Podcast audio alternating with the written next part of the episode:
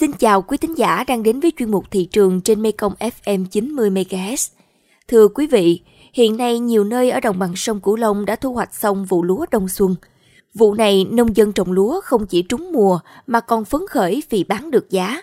Đây được xem là thắng lợi kép của mùa vụ hai nghìn không trăm hai mươi - hai nghìn không trăm hai mươi mốt, cho thấy hiệu quả sự thay đổi trong tư duy mùa vụ của người dân và ngành nông nghiệp đồng bằng sông Cửu Long trước những thay đổi ngày càng khắc nghiệt của thời tiết và mệnh lệnh từ thị trường.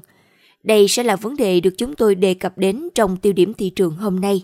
Nhưng trước tiên, mời quý vị và các bạn cùng điểm qua một số tin tức thị trường đáng chú ý.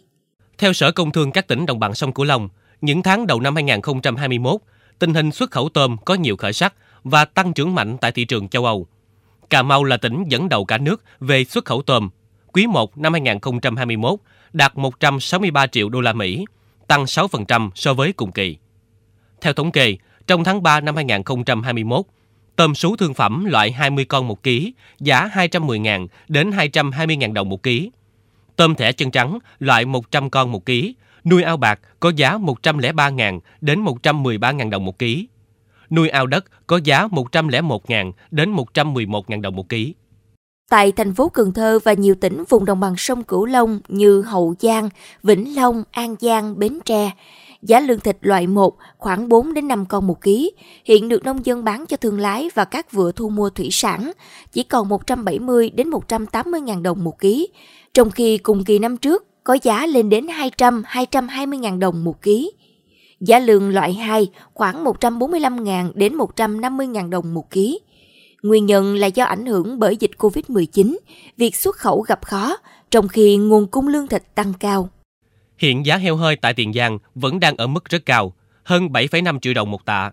Với mức giá này, sau khi trừ chi phí, người nuôi còn lãi hơn ba triệu đồng một tạ. Lợi nhuận cao là thế. Nhưng hiện nay, người chăn nuôi ở Tiền Giang vẫn chưa mạnh dạn tái đàn vì sợ dịch bệnh tả heo châu Phi sẽ quay trở lại. Đến thời điểm này, dù mùa thu hoạch muối sắp kết thúc, nhưng hiện giá muối ở các tỉnh Bến Tre vẫn đang ở mức rất thấp, đời sống diêm dân gặp khó.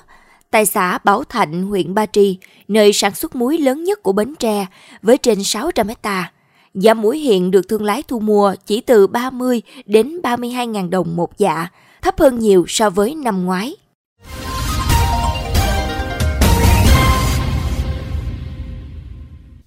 Thưa quý vị và các bạn, đồng bằng sông Cửu Long là vựa lúa lớn nhất cả nước với hai triệu héc ta đất lúa, chiếm sáu mươi phần trăm sản lượng và chín mươi phần trăm lượng gạo xuất khẩu của cả nước. Tuy vậy, nông dân sản xuất lúa gạo đồng bằng sông Cửu Long vẫn nghèo. Mỗi hộ canh tác ba vụ lúa thu được lợi nhuận ba mươi lăm đến bốn mươi triệu đồng một héc ta mỗi năm, thấp hơn hai phẩy bảy lần so với Thái Lan, thấp hơn một phẩy năm lần so với Indonesia và Philippines. Do vậy, để thích ứng kép trong sản xuất lúa gạo và nâng cao thu nhập cho nông dân, cần phải có sự thay đổi căn bản trong tư duy và hành động. Mời quý vị và các bạn cùng tìm hiểu vấn đề này qua phóng sự nhan đề "Thay đổi để thích ứng kép, hướng đi bền vững cho mùa lúa đồng bằng" trong tiêu điểm thị trường sau đây.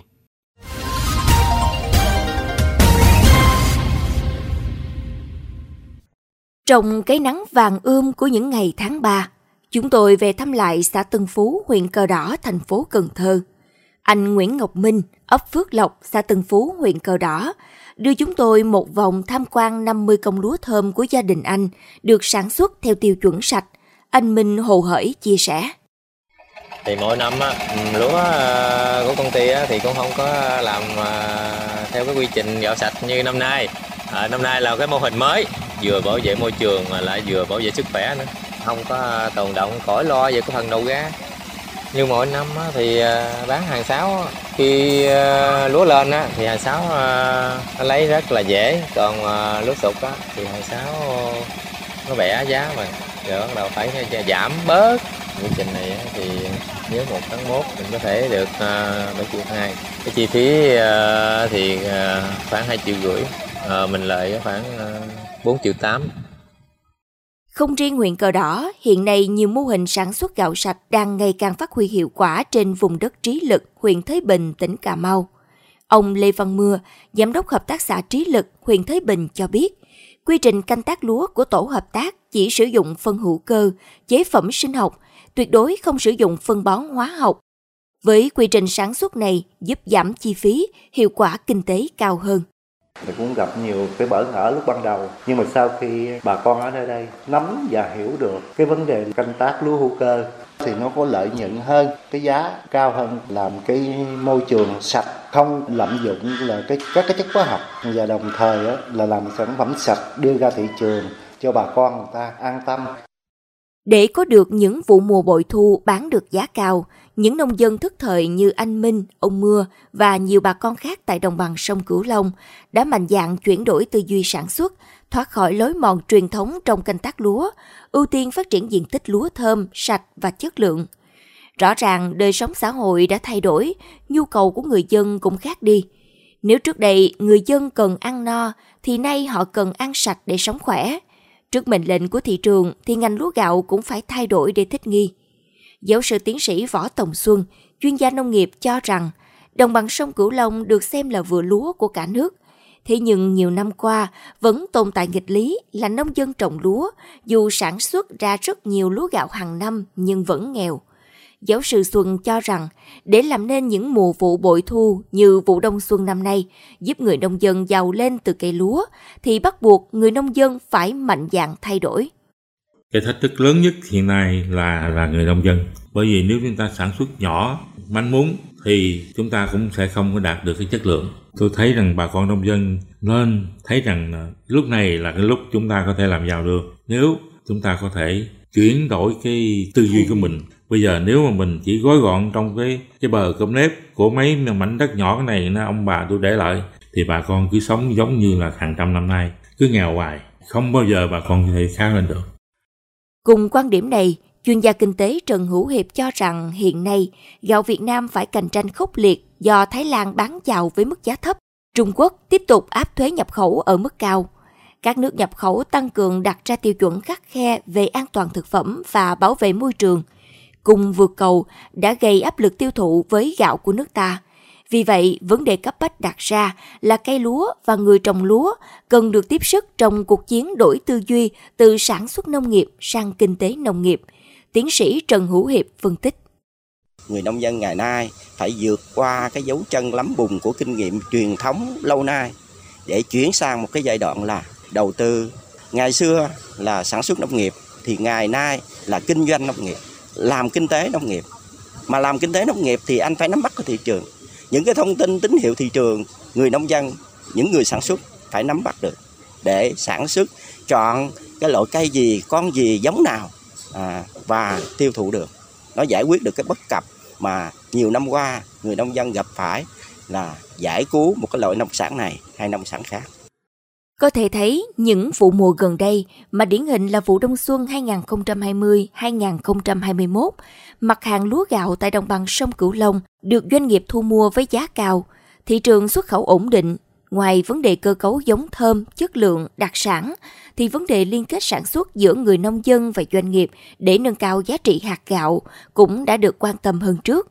Không chỉ hình thành những vùng liên kết sản xuất lớn mà còn đảm bảo được các yếu tố về môi trường, chất lượng theo yêu cầu của các đối tác nhập khẩu. Ông Nguyễn Văn Liêm, Phó Giám đốc Sở Nông nghiệp và Phát triển Nông thôn tỉnh Vĩnh Long nhìn nhận. Cái việc liên kết bao tiêu sản phẩm cho nông dân rất cần thiết và trên cơ sở đó thì các doanh nghiệp cũng sẽ đăng ký đáp ứng các yêu cầu của phía nhập khẩu để mà chúng ta có thể hình thành được các cái vùng nguyên liệu rộng lớn đủ cái cung cấp với những cái tiêu chuẩn an toàn mà các cái nước nhập khẩu lúa gạo họ đã quy định. Ngoài cái việc mà hỗ trợ tích cực trong cái khâu liên kết sản xuất, chúng ta hình thành được các cái tổ hợp tác, hợp tác xã để mà chúng ta thuận lợi cho cái việc đầu tư. À, có như vậy thì chúng ta mới phát triển được cái ngành hàng lúa gạo. Bên cạnh nỗ lực giải quyết bài toán thị trường cung cầu thì tình trạng biến đổi khí hậu, khô hạn, nước biển dâng, xâm nhập mặn đã và đang có những diễn biến bất lợi tác động đến sản xuất nông nghiệp, nhất là cây lúa. Đặc biệt trong bối cảnh an ninh nguồn nước của vùng bị đe dọa nghiêm trọng từ động thái của các nước thượng nguồn. Chính vì thế, việc chuyển đổi cơ cấu cây trồng để tăng cao giá trị sản phẩm trong nông nghiệp, giảm thiểu những rủi ro tác động đến sản xuất là điều vô cùng quan trọng. Phó giáo sư tiến sĩ Trần Đình Thiên, nguyên Viện trưởng Viện Kinh tế Việt Nam cho rằng chúng ta là theo đuổi cái chiến lược sản xuất nông nghiệp ấy là sản xuất lúa nước, ta chạy theo cái mục tiêu là tăng trưởng sản lượng nó cao quá, chứ không phải là cái chất lượng lúa gạo. Chạy theo sản lượng như thế tốn rất nhiều nguồn lực, tốn nhiều phân bón, tốn nhiều nước, tốn nhiều xăng dầu, vân vân đủ thứ, tức là cái chi phí nó tăng vọt lên ghê gớm. Chúng ta phải thay đổi cái cấu trúc sản xuất lương thực. Sau khi đã bảo đảm an ninh lương thực, chọn giống lúa năng suất cao, cần phải giảm bớt cái diện tích trồng lúa đi để không bị động về nước. Mặc dù có những tồn tại và thách thức lớn, song sản xuất gạo vẫn là thế mạnh của vùng đồng bằng sông Cửu Long, vẫn là ngành hàng có nhiều thời cơ do nhu cầu tiêu thụ lúa gạo trên thế giới vẫn tiếp tục tăng bảy mươi phần trăm so với hiện nay, để nuôi sống chín tỷ người vào năm hai không năm không. Vì vậy, theo Bộ trưởng Bộ Nông nghiệp và Phát triển Nông thôn Nguyễn Xuân Cường, ngành nông nghiệp đồng bằng sông Cửu Long muốn thành công thì cần phải tái cơ cấu nhiều mặt, thực hiện tốt ba trụ cột, sản xuất, chế biến, thị trường. Bộ trưởng Nguyễn Xuân Cường nhấn mạnh. Thực hiện tái cơ cấu đồng bộ cả ba mũi. Một, khâu sản xuất, trong đó linh hồn là liên kết. Không liên kết, không thắng lợi. Không liên kết, dứt khoát không tiêu thụ được. Thứ hai, chế biến. Thứ ba nữa là tổ chức thị trường. Chế biến thị trường đều phải tổ chức tốt trên cơ sở giảm diện tích theo định hướng. Vụ Đông Xuân hai không hai không hai không hai mốt, người dân vùng đồng bằng sông Cửu Long bán được lúa với giá cao, doanh nghiệp xuất khẩu được mùa thuận lợi trong việc chinh phục những thị trường khó tính. Đây là tín hiệu vui đối với doanh nghiệp và người dân vùng đồng bằng sông Cửu Long, nơi được xem là vựa lúa lớn nhất của cả nước. Việc thay đổi tư duy sản xuất, xuống giống sớm theo khuyến cáo của ngành nông nghiệp địa phương nhằm né mặn, tránh hạn. Sự liên kết chặt chẽ giữa người dân doanh nghiệp đã mang về một mùa vàng bội thu. Tuy nhiên, để thích ứng kép trong điều kiện biến đổi khí hậu và mệnh lệnh thị trường ngày càng khắt khe, đòi hỏi những chuyển động thực chất hơn nữa trong tư duy, hành động của người nông dân và doanh nghiệp. Có như vậy, ngành hàng lúa gạo của đồng bằng sông Cửu Long nói riêng và của Việt Nam nói chung mới phát triển bền vững, và khi đó, người nông dân sẽ tự tin để làm giàu trên chính ruộng lúa của mình.